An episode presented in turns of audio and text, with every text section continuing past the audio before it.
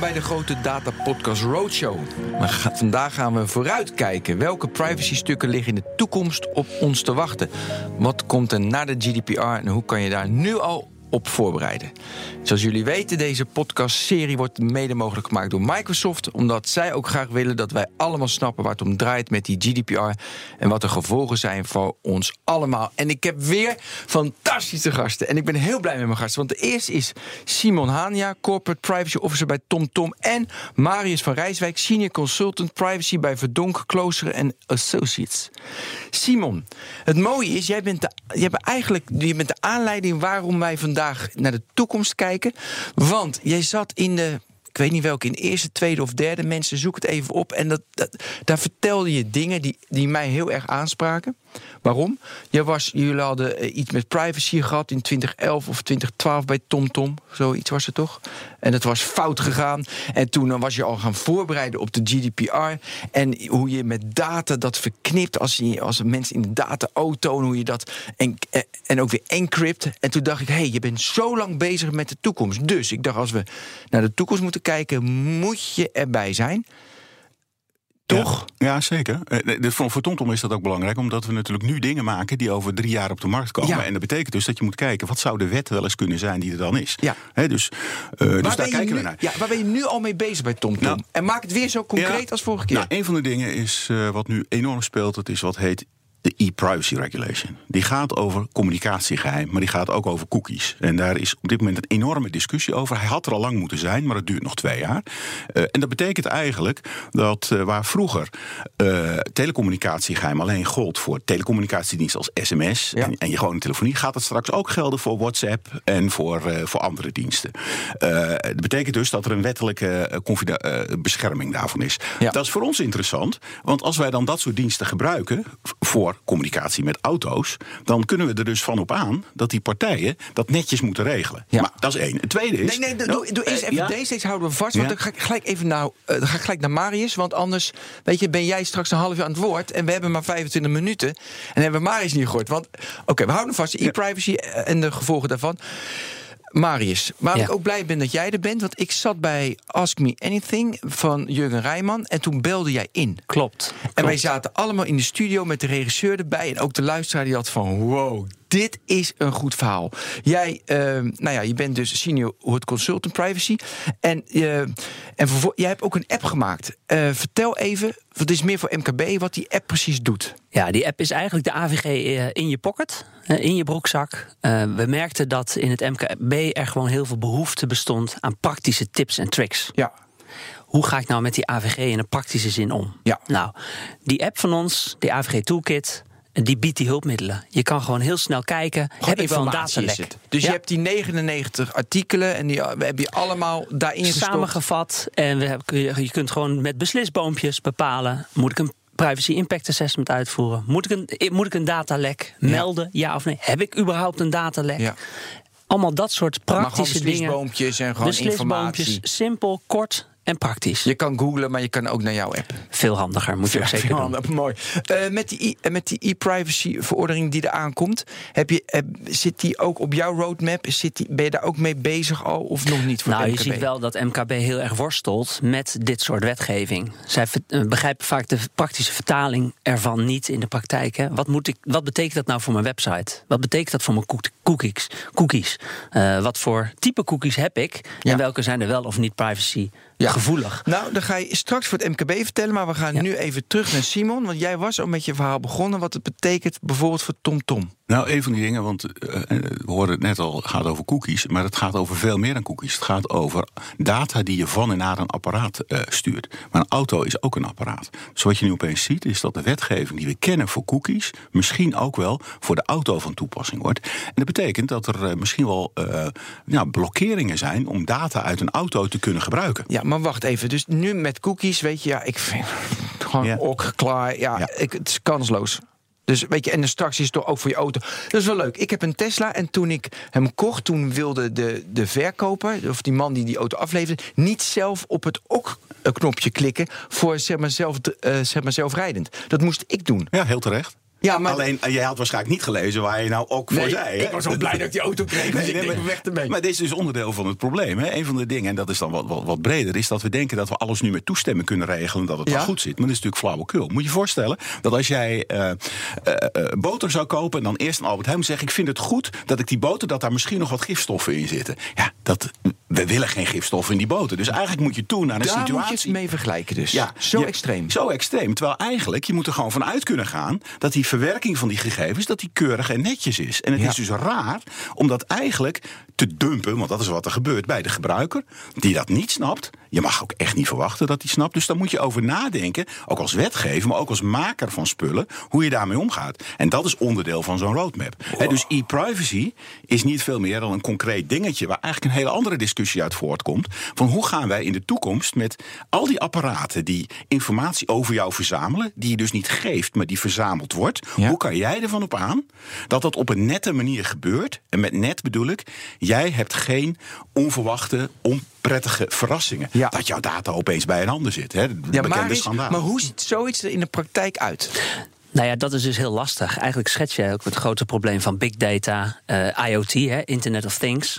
Dat je de eh, partij waar het over gaat, de betrokkenen, zo noemen we die in de AVG, heel erg moet, goed moet informeren over wat er met die data gebeurt. Alleen de techniek erachter is vaak zo complex dat het heel lastig is om dat in simpele bewoordingen uit te leggen. Maar het is niet alleen informeren. We moeten, want, want- dat gifvoorbeeld is natuurlijk lekker makkelijk. We moeten dus zorgen dat die data eh, dus niet giftig is. Dat er geen verkeerde dingen mee eh, ja, gebeurt. Nou, vooraf moeten, hè, een TomTom moet vooraf ook goed bepalen van hebben wij een grondslag voor die verwerking van die data? Hè, mogen wij volgens de wet die data ook inderdaad verwerken? Dat is de eerste vraag eigenlijk. Ja, maar dat is allemaal AVG is dit. Ik, Klopt. We hadden het Maar- over e-privacy. Ja, maar dat ligt. Kijk, de AVG is uiteindelijk ook de basis voor heel veel van dit soort vraagstukken. Omdat daar de principes in worden eh, uitgelegd over hoe daarmee om te gaan. Ja, maar En wat je dus ziet, is dat de AVG daar Ja. ruimte in biedt. Ook om dat soort keuzes te maken. Dat moet Zeker. ook uitleggen. Maar wat je nu ziet, dat is dat bij de verzameling van gegevens... en dan kom ik weer op dat cookie-verhaal dat nu gezegd wordt... dat geldt niet meer. Dat moet altijd met toestemming van de gebruiker zijn. Of klopt. moet heel erg strikt nodig zijn... voor iets waar, wat je geeft aan die gebruiker. En het probleem daarvan is dat je dus daar waar de AVG eigenlijk de verantwoordelijkheid... heel nadrukkelijk legt bij degene die het bedenkt lijkt die nieuwe wet Ja. die verantwoordelijkheid veel meer neer te leggen bij de gebruiker, Bij de die het niet aan kan. En dat leidt dus tot allerlei gedoe. zoals. Het feit dat mensen eh, eh, nee zeggen tegen dingen, waardoor bijvoorbeeld eh, bepaalde relevante, maatschappelijk relevante dingen niet meer kunnen gebeuren. Laat ik je één voorbeeld geven. Graag. Weggetje, noorden van Nederland, glad. Auto voor je rijdt daar. De autosensoren die de- detecteren dat en geven dat via een mobiele dataverbinding door naar een verkeerscentrum. Dat verkeerscentrum verwerkt die data en stuurt een half uur later jou het berichtje: het kon daar wel eens glad zijn. E-privacy gaat ervoor zorgen. Nou, dat is niet te laat, want jij komt pas een half uur later. Maar Oh, e-privacy zorgt ervoor dat die gebruiker die voor jou reed. toestemming moet geven om die toestand van de weg via zijn auto door te geven. Dat gaat hij niet doen. Waarom zou die?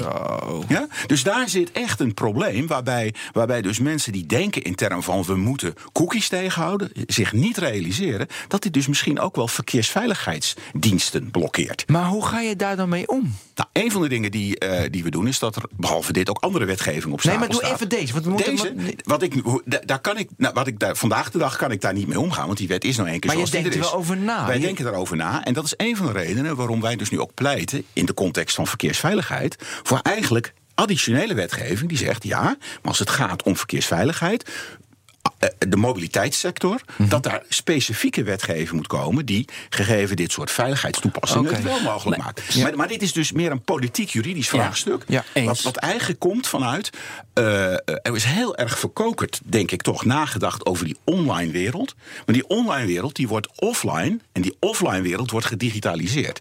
En dat betekent dat je niet te snel met regelgeving moet komen. Je moet het, je moet het ook eerst ervaren wat Ja. het eh, verhaal is. Ja, maar eens. En datzelfde geldt natuurlijk voor, hè, niet alleen voor auto's, maar ook voor eh, dingen als Lexa, hè, waar je op in kan spreken. Allerlei I- Ja, IoT. Alexa, oké, van Amazon, ja. en, van Amazon inderdaad. Allerlei IoT-toepassingen. daar is de wetgeving nog niet toe, toe op eh, goed genoeg op toegespitst. Maar hebben we dan voor de spraakassistent hebben we dan ook zo'n mooi voorbeeld als die gladde weg? De- Nou ja, recent toevallig bij Lexa weet ik dat er een, een opname is gemaakt zonder dat de betrokkenen dat wisten. In de huiskamer hadden Ja, een discussie. Zoals een en dat is verzonden ja. naar een onbekend e-mailadres. Maar goed, dat vind ik wel een makkelijke dat dat ongewenst is. Weet je, dat is niet door nieuwe wetgeving. Jawel, wat ik wel? alleen wil zeggen is dat vaak als ik dit soort voorbeelden noem in workshops, eh, dat mensen heel verbaasd reageren. Zich niet beseffen dat dat erachter zit. Zich niet beseffen dat Siri, als je die naam roept, dat je mobiele telefoon dan ook reageert. Dat betekent dus dat die continu aanstaat. Dat betekent in potentie dat die gehackt kan worden en dat er afgeluisterd kan worden. Dit zijn hele praktische dingen waar de veel mensen zich nog onvo- onvoldoende van bewust zijn. Dit is nou ook een mooi voorbeeld van iets waar wij drie jaar geleden al mee bezig waren. Want die, gewoon die oude navigatieapparaten, om ze maar Ja. even te noemen, van drie jaar geleden, eh, die kunnen eh, eh, gesproken tekst ook ontvangen. Hè. Dan roep je hey TomTom Ja, en dan roep je ik wil daarheen. Daar hebben we dus heel goed over nagedacht hoe wij ervoor gingen zorgen dat mensen dat op een vertrouwde manier konden doen, dat dus die data niet weg zou lekken. Dus Ja. dat Alexa-probleem. Hoe? Met technologie. Dus eh, Ja, door voor te zorgen. technologie heel, heel eruit? techno- en dat is door heel veel van de, Beveiliging. functionaliteit. Ja, maar ook heel veel van die intelligentie juist in het apparaat te stoppen. Ja. Dus dat betekent dus, ja, dus er is een enorme toekomst voor wat heet edge computing. Ja. Waarbij je dus de, de, de processing power van het apparaat gebruikt om voor die gebruiker dingen te doen. Met een statistisch model. En dat is dan het, eh, eh, eh, artificial intelligence. Die komt op het apparaat. ja, ik ga nu genieten hoor. En vervolgens gaat dat apparaat dat gebruiken. Maar Ja. ook delen van die gegevens weer teruggeven om dat model te verbeteren. Ja. Nou, dat is wat er nu eh, gebeurt. Maar is dat voor TomTom ook niet een vervelende ontwikkeling? In de zin dat je die data natuurlijk ook wil om enerzijds je producten gewoon te verbeteren, je dienstverlening te verbeteren. En die data is natuurlijk ontzettend waardevol. Hoe gaan jullie daar dan mee om? Als alles in dat apparaat zit en jullie dat niet meer krijgen of er geen toegang toe hebben? Dat is niet gezegd dat we het niet krijgen, want je kunt er ook om vragen. Hè, dat doen we al sinds middel van 2010 toestemming. door gewoon Ja. te vragen: van, wil je ons helpen eh, eh, de, onze producten en diensten te verbeteren? Daar heb je ook baat bij. En dan zie je dat een heel groot deel van de mensen het wel echt, meer dan 90 procent. En dat willen ze omdat je een vertrouwd merk bent en omdat je het wil. Dat betekent dus ook dat je dat heel zorgvuldig in stand moet houden. Maar zeg Ja. je daarmee ook dat reputatie dus in de toekomst op dit vlak ook steeds belangrijker wordt? Reputatie is alles. Toen Ja. wij begonnen met privacy in 2000, eh, wat was het, eh, nog voor 2010, was het eerste wat we deden, was het eigenlijk beleggen bij de brandmanager. Want Ja. het gaat over reputatie. Ja, ik wil even Ja. eh, eh, met die e-privacy-verordening over WhatsApp, want dat noem je even kort, WhatsApp en Skype, wat de gevolgen daarvan zijn. Nou, op dit moment, als jij een sms'je verstuurt, dan geldt daar het equivalent van briefgeheim voor. Dat Ja. geldt niet, Dat voor, dat geldt niet voor WhatsApp. Overigens, WhatsApp is natuurlijk technisch beveiligd. Ja. Maar Facebook zou het vrij kunnen staan om dat te verwijderen als ze dat zouden willen. Hè? Eh, eh, dat willen ze niet, Nee, maar dat zou kunnen. niet, Nee, ja. maar eh, dat Maar is nee, theorie, Dus ja. wat er nu gebeurt, is dat die nieuwe wet zegt... eh, waarom zouden sms in termen van dat soort bescherming voor burgers anders behandelen dan WhatsApp? Dus wat, wat die wetgeving zegt. We gaan dus die nieuwe vormen van diensten... gaan we dezelfde eh, bescherming eh, Ja. van toepassing Ja. verklaren. Is er nog, eh, oké, ik wil de e-privacy, kunnen we die even afronden? Of hebben jullie nog iets? Voor de MKB heeft dat heel veel gevolgen? Mm, niet direct zo. Nee, hè? Niet meer dan we net besproken hebben. Laat ik er één ding aan toevoegen. Zoals het er nu voor staat, is het goede nieuws van die privacy directive dat die eigenlijk heel erg lijkt op de huidige Nederlandse cookiewet. Ja. Dus eigenlijk zijn we in Nederland goed voorbereid, in tegenstelling tot bijvoorbeeld Duitsland. Dus daar, Ja. daar, dat, dat, dat komt wel goed voor de Ja, meesten. over die, Klopt. over, over die cookiewet kunt ik ook nog uren praten. Ja, maar gaan we niet doen. Nee, oké, laten we nu naar de PSD2. Heeft die nog eh, enige impact?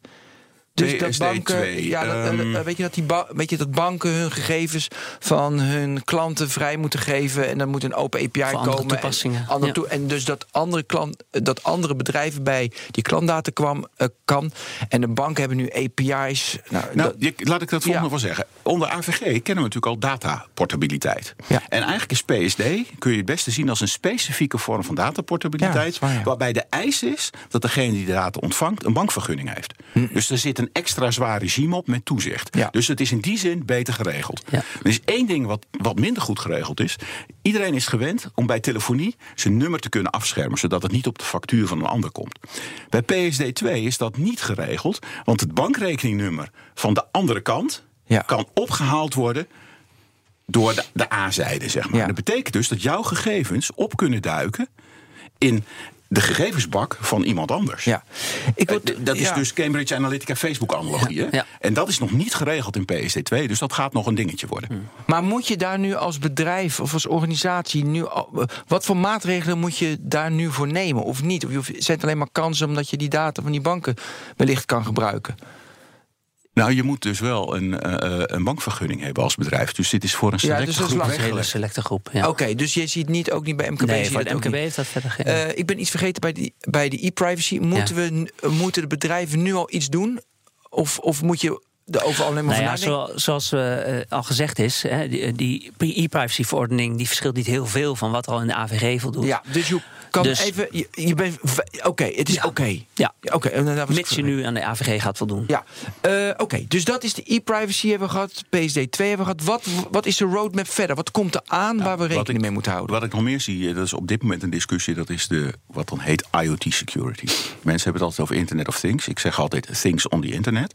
Eh, dus gewoon de apparaatjes die op internet aansluiten, die je hebt zouden het net misschien... kort al genoemd, ja. Die zijn niet helemaal veilig, vindt men soms. Hè. Je komen apparaatjes uit China, die voldoen daar niet aan. Daar is, een, Ja. Daar is een probleem mee. Er zijn digitale aanvallen mee uitgevoerd. Er zijn banken mee onderuit gehaald. Dus er is eh, behoefte om wat te doen. Maar ook smartphones worden niet altijd voorzien van de laatste security updates. En eigenlijk wordt er nu gezegd, daar moeten we wat aan doen. Nou is de grote vraag wat.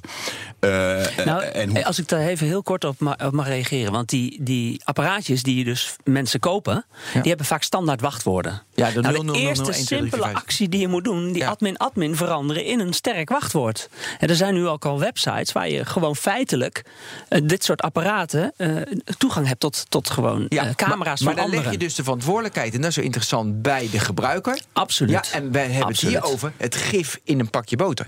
We hebben het er ook over wat de toch? We hebben de Ja, verantwoordelijkheid. dat klopt. Dus dan, Nee, maar, nee, maar- maar maar- even maar- jou- maar het is wel is- grappig. Dit, dit is maar dus wie mag er nou praten? Nee, eh, willen allebei graag praten. Ja, dat is waar. Nee. Oké, Maris, even. Maar het Wat- onderwerp, eh, zeg we maar, waar het hier om gaat, er zijn twee dingen. Eh, dat is privacy by design, zoals dat heet in de AVG. Dus bij de ontwikkeling van nieuwe producten. Dus een camera of een speeltje dat is dat met gif. een stem. dat, dat en die mag zijn? exact. Dat- En, en je ziet dat natuurlijk in landen als China daar heel anders over wordt gedacht dan in Nederland. En daar zit een groot probleem. Ja, en je had er Eh, twee. Wat is die tweede? Oh, ik- oh ik dacht dat, je twee dingen was, nee, dat- oh, sorry. Ja, en nou ja, goed, nogmaals. De, de- het beveiligingsniveau van dat soort apparaten, Ja. de technische kant daarvan, is dus ook niet altijd op orde. Nee, dat maar is nogmaals, het security by begint dus ook. Ja, exact. exact. Ehm, Maar daar kan je wat aan doen. Want er is al bestaande wetgeving. Als jij speelgoed koopt, dan zit daar zo'n CE-merk. ja, precies. dat zie je Dat betekent, dat betekent dus, dat is, dat is een keurmerk. En als je dat overtreedt, is dat een economisch delict. En dan kan de douane de spullen tegenhouden. Dus wat je zou kunnen doen, en die, die haakjes zijn er in de wetgeving, is eigenlijk regels maken Ja. die zeggen: als jij consumentenelektronica op de markt brengt, dan moet je nu al certificeren dat de batterij niet zal exploderen. Maar dan moet je dus ook certificeren dat die aan een minimale set aan security eisen voldoet. Dat is toch een makkelijke. Dat is, eh, dat is, nou, dat, dat, dat is eh, eh, eh, regelgeving technisch is dat inderdaad een makkelijke. Ja, Dat in de uitvoering. uitvoeren is nog even ingewikkeld. Waarom? Eh, omdat er dan weer verschillende toezichthouders bij betrokken zijn. En, en, en dit moet je Europees regelen. Het heeft natuurlijk geen zin om dat alleen voor Amsterdam te regelen of alleen voor Nee, Nederland. maar dat spreekt allemaal, want die CE Ja. is ook gelukt. Nee, maar, dat- maar, dat- maar dat- daar wordt dus nu aan gewerkt om dat te doen. Dus ik ben, daar, ik ben daar hoopvol gestemd. Ehm, wat ik minder voor zou zijn, is wanneer we nu met allerlei voorschrijvende security regels komen. Want security is een moving target. Je moet eigenlijk zeggen van nou, dit is een minimumniveau. Ja, dit is ook interessant. Het is een minimumniveau. En als fabrikant moet je vertellen: dit is wat je levert. En als je dat Ja. Vervolgens niet doet, dan word je genadeloos aangepakt. Ja, maar Maris, zie jij in de toekomst, omdat wij zeggen, eh, zeg maar, privacy security is een onmoving target. Ja. Het is nooit. eh, eh, het is nooit voldoende. Wat zie je in de toekomst wat dan niet voldoende gaat worden? Want we maken een roadmap nu. Nou, het probleem met. Ik weet niet hoe jij dat ziet, hè, maar het, het, het, het probleem met dit soort moving targets is natuurlijk dat we tegen elkaar gaan opbieden als het gaat om security maatregelen. Die worden maar al maar en al maar ingewikkelder om maar te beschermen tegen. Want de hackers doen ook mee. Hè? Ja. En die blijven proberen om die aanvallen uit te voeren. Dus ik ben het helemaal eens dat je niet nu kan zeggen. Want op het moment dat je nu met we- wetgeving hele duidelijke specifieke richtlijnen afgeeft, die zijn morgen alweer verouderd. Ja. Dus het is een verantwoordelijkheid die de producenten moeten gaan nemen. Ook vanuit hun reputatie hè, komt Ja. dat weer eh, terug. Om te zorgen dat hun producten en diensten eh, veilig genoeg zijn. Ja, maar jij bent toch advocaat? Of rechten hebben gestudeerd, denk Ja, ik. ja. Maar dan, is toch, dan zie je toch dat die hele wetgeving eh, veel te lang duurt en niet aansluit bij de snelheid van de technologische ontwikkeling. Klopt, maar dat vind ik ook wel een van de goede punten van die AVG. Daar zitten namelijk heel veel open normen in. En die zijn er juist voor bedoeld om het uh, niet elke keer te hoeven aanpassen. Hè? Dus, dus het, maar het gaat vooral nu in de uitvoering erom uh, dat bedrijven hun verantwoordelijkheid nemen. Dat is ja. volgens mij de essentie. Ja. Uh, Simon, zie jij in, dus in de toekomst met, dat, met die moving targets dat je denkt van daar gaat het fout of, of daar gaat het goed? Dat we daarvoor moeten oppassen? Nou, er is een andere ontwikkeling in termen van moving target, is dat het eigenlijk mede ook als gevolg van AI steeds meer gaat over het beschermen van groepen in plaats van het beschermen van individuen. Dat is die onderwerp, ja, mooi. Vertel dat, is, dat is wat het, meest even heldere voorbeeld daarvan is wat er gebeurde bij de hardloop-app Strava, die op een bepaald moment een hele mooie kaart maakte waarop je kon zien waar mensen ongeveer liepen, een heatmap. Kon je op inzoomen en dan zag je opeens ergens in de woestijn alle mensen hardlopen. En dan was de conclusie daar is een militaire uh, basis. Ja. Met als gevolg dat je dus uh, zonder de privacy te schenden toch mensen uh, kwaad kunt doen. Dus je je, ziet dan dus een effect van group privacy. En dat effect wordt bij artificial intelligence groter. Want wat is in essentie artificial intelligence? Dat is een statistisch model maken van kenmerken van grote groepen mensen. die je vervolgens weer gaat toepassen op groepen of individuen. En als je dat niet goed regelt. Uh, in termen van nadenken over hoe je dat moet doen. En dat heet dan inderdaad onder andere data ethics. Um, dan, dan gebeuren er ongelukken. En nou is het kun je zeggen, niet erg dat ongelukken gebeuren. Het gaat dan vervolgens wel om de aard en omvang van zo'n ongeluk. En ja. dat moet je dus beheersbaar houden. En dat vergt dus misschien ook wel een heel ander soort regelgeving. Ja, Maris, hoe regel ja. je dat? Ja, dat is een hele lastige vraag. Nee, maar dat, dat, maar, nee, klopt. Joh, het gaat maar, erom dat we hier ja. scenario's proberen te verzinnen. Ja. Ik weet dat je ook val ik toch weer terug op die verantwoordelijkheid van die producent. Om, om, om ongelooflijk goed na te denken over uh, zowel privacy by design, dus ja. hè, de, de ontwikkeling, maar daarnaast dus een stukje dit, dit, uh, digital, uh, digital ethics mee te nemen daarin. Dus niet alleen vanuit de technische kant kijken, maar ook de morele kant.